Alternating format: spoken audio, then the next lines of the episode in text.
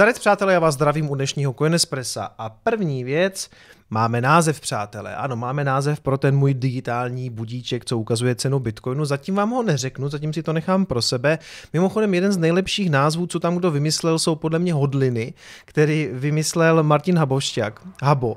A, a my to nepoužijeme v podstatě jenom z toho důvodu, že cílíme možná časem i na nějaký globální trh. Prostě chceme nějakou, jako řekněme, nadnárodní značku, nebo jako, prostě musí to být anglicky, jo.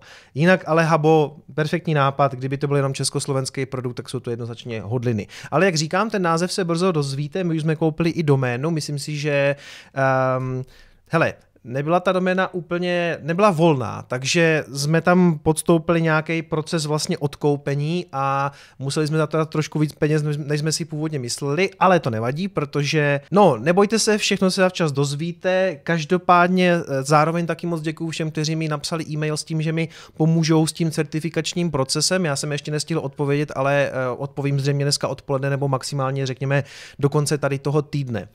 Já vím, že třeba spoustu lidí to vůbec nemusí zajímat, tady tyhle ty hodiny a já, tohle to pořád zůstává Bitcoinový kanál, kde se bude řešit primárně Bitcoin, ale to, co jsem nedořekl na tom streamu, protože mi zase do toho přišla nějaká jiná myšlenka, je, že jsem se možná trošku inspiroval tím, co dělá Čeněk a má vlastně z toho svého hodbí má takovou vlastně takovou podnikatelskou reality show. Tady to nebude úplně podnikatelská reality show, ale řekněme, že se sem tam tady té věci jako dotknu, že vám ukážu, jak jsme s tím daleko, třeba v tom certifikačním procesu. Já si prostě myslím, že pro spoustu lidí to může být jako, řekněme, inspirace, nebo že můžete jako v reálném čase sledovat, jak daleko s tím produktem jsme a jak vlastně se takováhle věc dělá, protože já to taky nevím, jo. A vlastně se tím taky učím a zároveň tím, že to jako sděluju více lidem, tenhle ten kanál má nějakých 65 tisíc odběratelů, tak pro mě je to taková jako motivace se na to nevykašlat, jo. Takhle, když vám to tady budu dokumentovat, tak jednak pro mě je to nějaký deníček toho, jako, jak to šlo, celý ten proces, a druhak eh, prostě jako motivace to dotáhnout do konce. A pro spoustu lidí to může být nějaká inspirace nebo motivace, nebo uh, prostě jenom se podíváte na, ten, na to, jaký je to vlastně spustit jako hardwareový uh, nějaký, nějaký zařízení, prostě jak, jak ho spustit na trh. A já neříkám, že o tom teďka bude celý tenhle ten kanál, rozhodně ne, jako budeme se tomu tady věnovat třeba jako 5% toho obsahu, vždycky vám jenom jako řeknu, jak jsme s tím daleko, kde jsme pokročili, kde jsme narazili, kolik nás to případně stálo. Takže, takže tak, no, jenom abyste jako věděli, že ano, já vím, že jsem s tím prostě průdil prudil na streamu třeba 20 minut, teď už tím tady prudím asi 3-4 minuty, ale prostě, mm, hele, napište mi, jestli vás to třeba zajímá, nebo jestli s tím prostě otravovat nemám, ale já s tím stejně asi otravovat budu. No nic, to by bylo k hodlinám, možná to budu Habo používat jako takový pracovní název, jo. Takže to jsme si řekli a teď na ten graf zase. Never ending story. No je to tak, no, prostě co tady mám pořád vykládat. Um, je to mezi 30 nebo 42 tisícema, takže jako žádný velký posun tam není. Ano, teďka jsme u té horní hranice, tak je to takový pozitivnější pro nás, ale tam jako jednoznačně vidíte, že to má pořád problém překonat um, tu rezistenci kolem těch 42. Myslím, že už to bylo někde snad kolem uh, eh, 1,40 a vlastně docela pěkně tady vyšel ten falling wedge, který má ten technický target právě jako kdyby zpátky na té úrovni, eh, tam, kde do toho ten graf stoupil, jak jsem říkal na streamu. Takže kolem těch 42, tam to víceméně dolezlo bez nějaké třeba pětistovky, nicméně prostě ta rezistence kolem těch 42 je tak silná, že nás zatím nepustila. Takže uh, musíme čekat, co, co to udělá dál. Každopádně, uh, co, co je teďka asi zajímavý k tomu říct, je, že se zase začalo mluvit, tady je i článek na Cointelegrafu o Dead Crossu, o tom kříži smrti, kdy se potkává ten průměr 200 denní s tím 50 denním. Vidíte, že ta situace tady za chvilku nastane, že ta 50 za chvilku protne tu dvoustovku a že je to teda ten kříž smrti, který posílá Bitcoin dolů. Ono to tak není, protože eh, historicky, když se na ten graf podíváte a se podíváme se, kdy se to naposledy stalo, můžeme se podívat, že se to naposledy stalo tady během korony Čili tady vidíte Dead Cross, nicméně od Dead Crossu více-méně Bitcoin šel už jenom nahoru. Jo. To je totiž spožděný indikátor, protože to vlastně jako dumpne a jak to spadne, tak to sebou vezme v tom kratším horizontu právě ten 50-denní průměr, takže tady ho to se střelilo samozřejmě dolů. Tady nastal ten Dead Cross, kde zase jako všichni předpovídali, že se to asi sesype a vidíte, že od té úrovně to rostlo. Když se podíváme předtím na Dead Cross, který byl tady, eh, to je vlastně podzim 2019, tak tady byl Dead Cross, ale právě na ten Dead Cross víceméně přišla pumpa, aby se to potom teda sesypalo, ale stejně to potom nastoupalo nahoru, jo. A tady potom přišla ta korona, což byla anomálie, takže to bych do toho úplně nebral. Ale v podstatě po Dead Crossu OK, zřítilo se to, ale už není nijak dramaticky a stejně to začalo potom růst. Ale co je asi zajímavější je právě v té koroně. Dead Cross a Bitcoin roste. Prostě pro mě je Dead Cross uh, no news. Mě to jako nezajímá, analyzovali jsme to tady moc krát. I když se podíváte víc do historie toho grafu, tak uh, dle mého názoru to nemá jako žádný efekt. Jo? Nebo respektive nedá se z toho usoudit ani, ani to, jestli půjde Bitcoin nahoru nebo dolů. Prostě Abych se zase vrátil k tomu, co tady melduju už asi prostě tři týdny nebo měsíc, prostě dokud nepřelezem přes 42, tak se nic moc neděje. Tak jako ten falling wedge tady vyšel technicky docela pěkně, ale nejsme z toho nějak moc moudřejší. Prostě pro mě je zásadní, aby jsme tady se nevysypali pod těch 30, ale pořád je dost možná ve hře ten scénář, kdy celý léto budeme uvězněni tady v tom range. To se změní pro mě prostě jenom v okamžiku, kdy přelezem 42. Takže super, zase jsem z toho tady vyvařil asi tři minuty kontentu. A nebude moudřejší, dokud se nestane jedna z těch věcí, že dokud to nerupne po 30, což doufám, že ne, nebo nepřileze 42. Pojďme dál, pojďme na zprávy.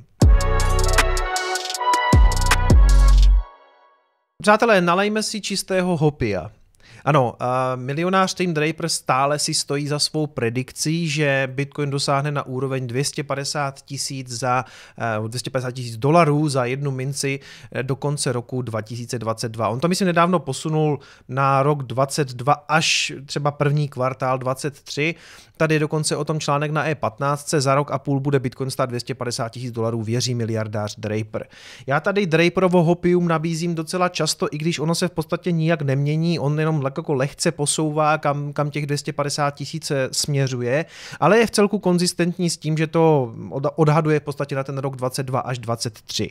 Jestli je to možný, ano, já si myslím, že je to možný a možná to bude třeba i dřív. Každopádně, oni s ním zase dělali rozhovor na CNBC a on říká, že nejznámější kryptoměna může na přelomu let 22-23 stát 250 tisíc dolarů. Myslím, že v tomhle budu mít pravdu, řekl Draper serveru CNBC. Někteří experti však před jeho výroky varují. Tak eh, to je tak vždycky, že jo. A na čem on to zakládá? Dejme tomu ještě zhruba rok a půl a všichni obchodníci budou na OpenNote, platební brána pro Bitcoiny, teď jsem tím mimochodem platil lístek na konferenci.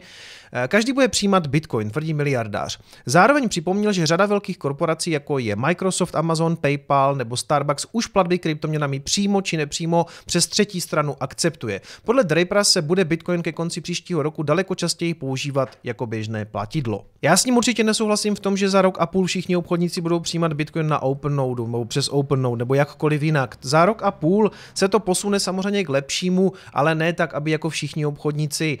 Toto eh, je jako, já bych byl rád, ale to je podle mě naivní představa. Jinak teda připomínám, že Tim Draper je uznávaný investor, který jehož mění se aktuálně odhaduje asi na 1,5 miliardy amerických dolarů. Myslím si, že má docela čuch na nějaký, řekněme, příležitosti. On investoval do Tesly, SpaceXu, Skypeu, mimochodem ještě v době, kdy to nebyly jako veřejně obchodované společnosti, nebo SpaceX není do teďka, takže v nějakých takových těch early seed phases prostě do toho nasypal nějaký svoje peníze a vidíte, že se v celku dobře trefil, mimochodem i do Twitteru investoval a e, my víme, že jako ten Bitcoin on tlačí dlouhodobě a proto tady vlastně souhlasím s tímhletím odstavcem, je potřeba tato tvrzení brát za rezervou, jelikož Draper do Bitcoinu investuje a tak má na jeho posílení zřetelný zájem. Jo, to je logický, to je stejný, jak kdybyste to jako vyčítali mně, že prostě ano, já mám Bitcoin, tak je asi jako logický, že budu říkat, že spíš poroste, jo, já jsem prostě samozřejmě ovlivněný, biased. No a to si myslí o Timu Draperovi Tomáš Pfeiler, portfolio manažer eh, maklerské společnosti Cirrus.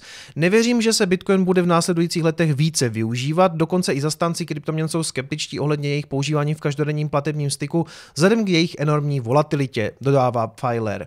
Ehm, tady nesouhlasím. Eh, samozřejmě, že se budou používat víc. Používají se víc, než se používali. Ty platební metody ehm, se rozšířují, vznikají nové systémy, je to jednodušší a jednodušší. Konec konců já to mám nasazený v e-shopu a vidím, že se to používá. Eh, používá se to víc, než se to používalo. I třeba po tom nasazení Lightningu já prostě sleduju, že mám víc plateb kryptoměnama. Takže tady rozhodně nesouhlasím. Já akorát nesouhlasím s Draperem s tím, že za rok a půl to bude používat každý. Nebude. Rozhodně nebude. Ale ten počet těch e-shopů roste, těch počet plateb roste a samozřejmě, že ano, volatilita pro tu platbu není úplně ideální, ale na druhou stranu, pozoruju to i sám na sobě. Taky jsem nebyl velký zastánce placení mejma kryptoměnama, když prostě jsem si to koupil za, já nevím, 6-7 tisíc a ono se to zřítilo na 3-4, pak to stálo 10, 12, ale teďka když Bitcoin za 40 nebo za 50 byl nebo za 60 byl, tak jsem tím v celku někde akorát zaplatil, protože když to máte zhodnocený třeba jako 10krát nebo 6krát, tak jako nějakou volatilitu v rámci procentu už neřešíte, že jo? Ona je docela radost to potom utrácet, když to máte zhodnocený. Samozřejmě, že tam hraje ten efekt toho mm, strička skrblíka, že se vám to moc utrácet nechce, protože věříte, že tomu ta cena ještě poroste, ale děláte to určitě raději, než když to máte znehodnocený. Já chápu všechny, kteří si to koupili za 50 a za 60 a teďka na 40 tím někdo bude vykládat, že to mají utrácet, to je samozřejmě nesmysl. A ani to nedělejte. Jo? To prostě určitě ne. To, to, jako, to vám nebudu lhat, to ekonomický smysl nemá. Tam jde spíš o to, že já tady mám právě spoustu lidí, kteří nakupovali za desetkrát menší hodnoty, za 4 tisíce, za 5 tisíc a e, tihleti lidi v celku rádi to třeba utratí i u mě v e-shopu, protože to mají zhodnocený.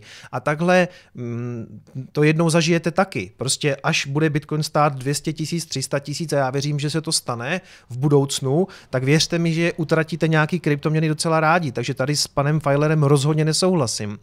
Argument, že se Bitcoin časem promění na méně kolísavé a tím pádem méně rizikové aktivum je na základě Filerova mínění nesprávný. Klasickým kryptoměnám navíc v budoucnu poroste konkurence ze strany digitálních měn centrálních bank.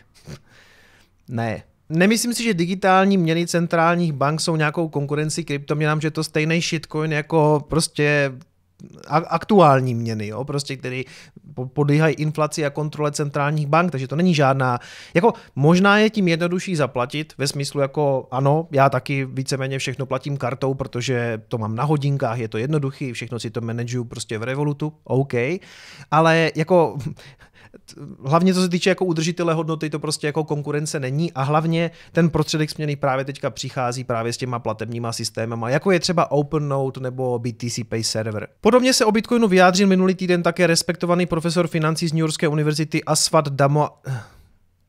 Aswad Damodo... Damo... Asvat Damodaran.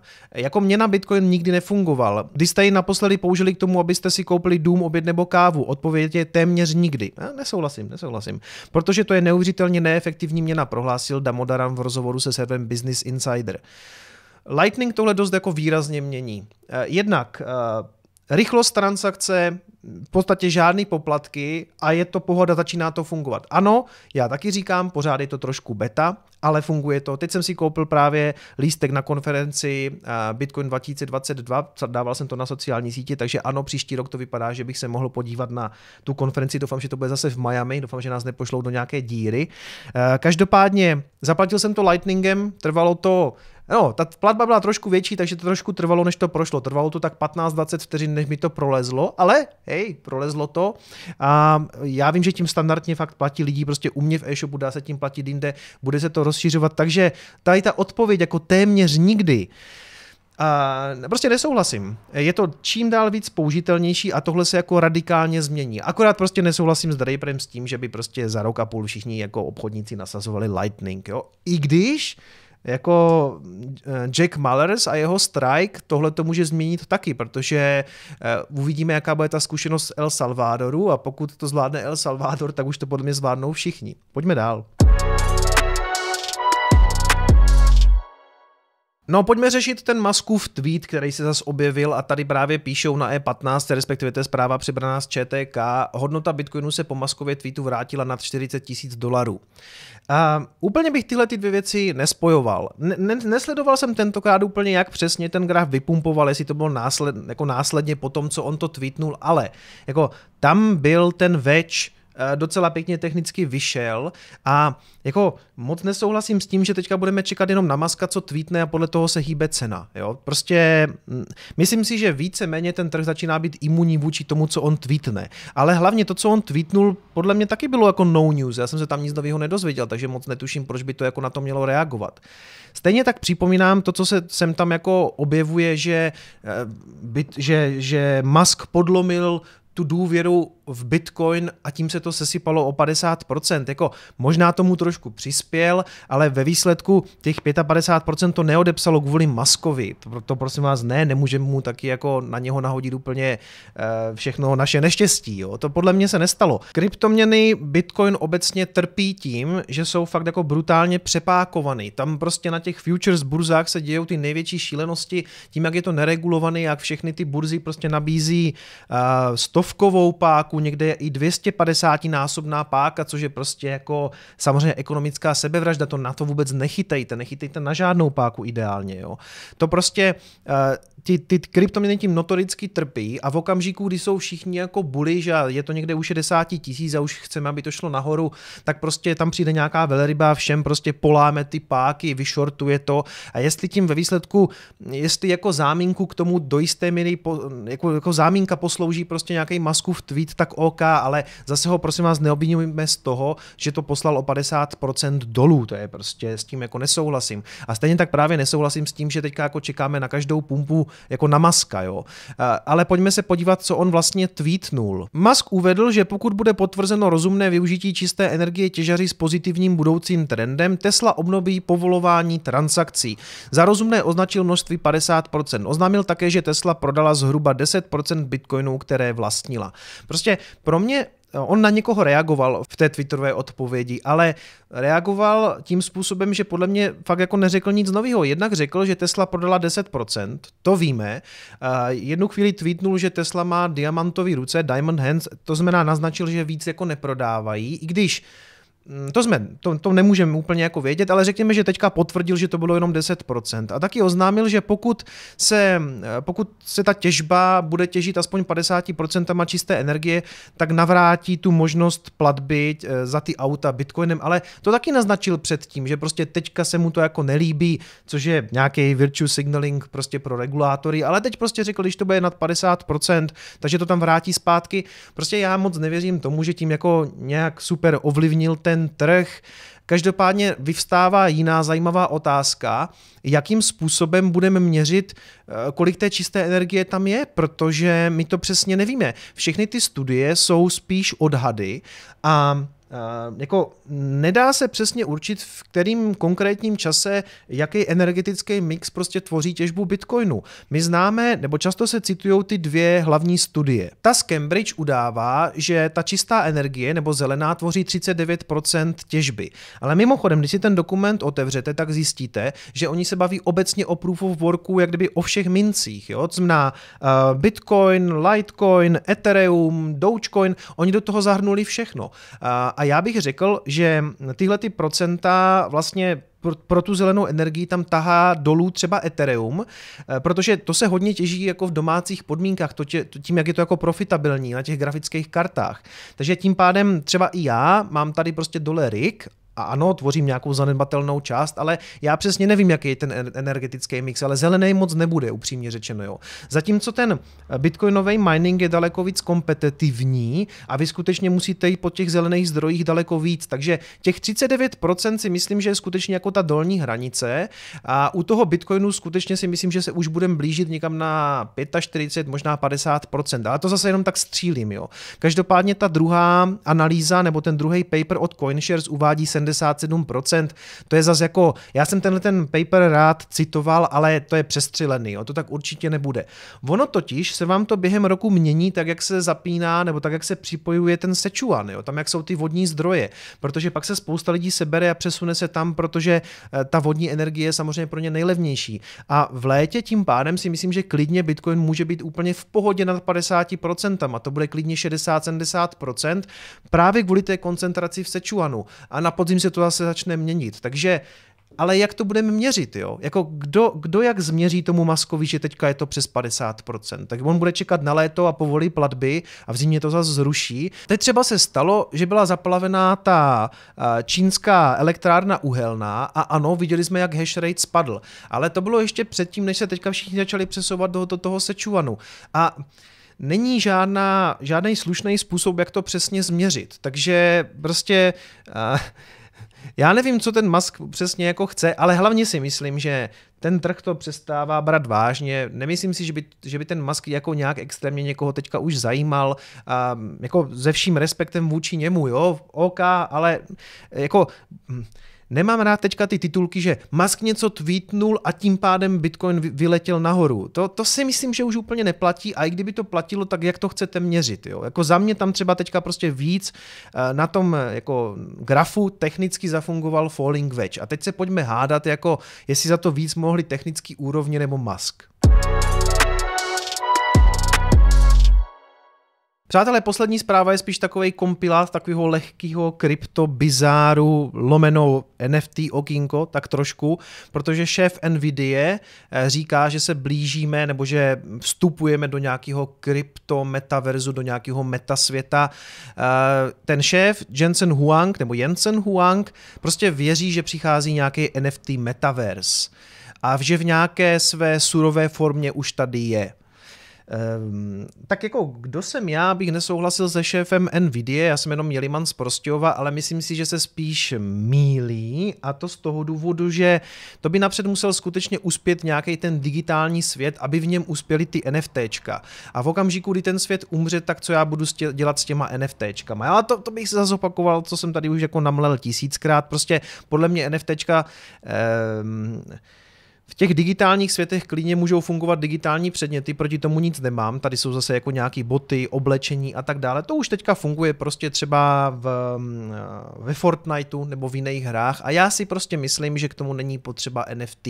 Respektive úspěch těch předmětů stejně závisí na té hře, ne na žádným co, co pak s těma NFTčkama? Ale to jsem chtěl spíš jako uvíst, že uh, OK, budu tady prostě challengeovat svým názorem šéfa NVIDIA a určitě to bude jako chytřejší člověk, než jsem já, to si pojďme jako přiznat.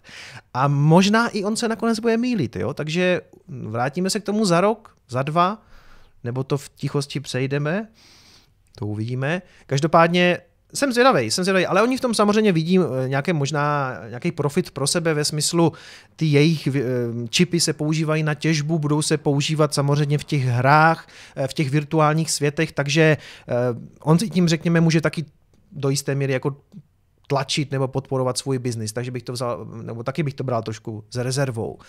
Další věc, která mě jako extrémně pobavila, že Kim Kardashian dneska na svém Instagramu zveřejnila storičko, kde šiluje Ethereum Max.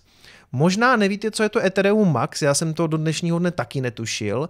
Co je na tom jako naprosto šílený je, že ona fakt dneska hodila na Instagram tady to svoje storíčko a to vlastně teoreticky mohlo vidět 210 milionů jejich uh, followers. Jo. Nedělám si iluze o tom, že ten Instagram si spravuje ona sama. Ona samozřejmě dostává spoustu různých nabídek na, na, na různé spolupráce.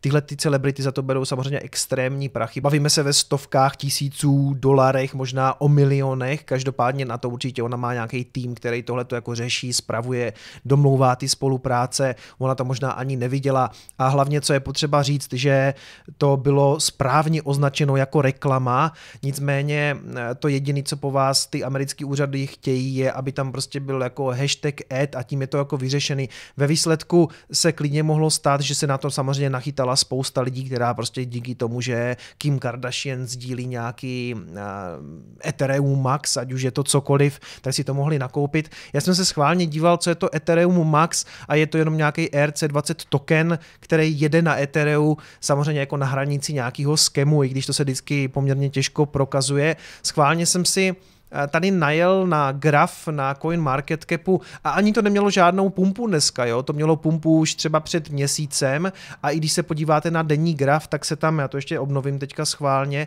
ale v podstatě jako nic moc se tam neděje po tom jejím tweetu, takže naštěstí moc lidí to asi nekoupilo. Navíc ona to měla jenom ve storíčku, jo. Ale jako přijde mi to jako dobrý bizar, když už i Kim Kardashian tlačí nějaký token. No a kryptobizár ze všech kryptobizárů nejbizarovatější. Coinbase Pro přidá Shiba Inu Coin. No, hele, já jsem tady říkal, že jako v celku chápu, když oni přidají nějaký tokeny kvůli tomu, že lidi to chtějí obchodovat, tak ať jim to dají a prostě lidi si na tom vylámou zuby, ale myslel jsem si, že Coinbase bude mít aspoň trochu nějaké soudnosti v tom, jak moc velký shitcoin jsou ochotní přidat, jo?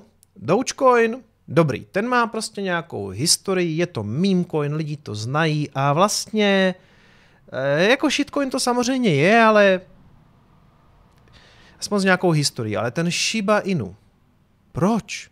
Proč? Jako, jako z toho biznisového pohledu, a já jsem velice jako pro biznis, OK, ale odsaď pocať ty vole. Jako zas tam nemusí být úplně všechno, ne? Jako Shiba Inu, jo.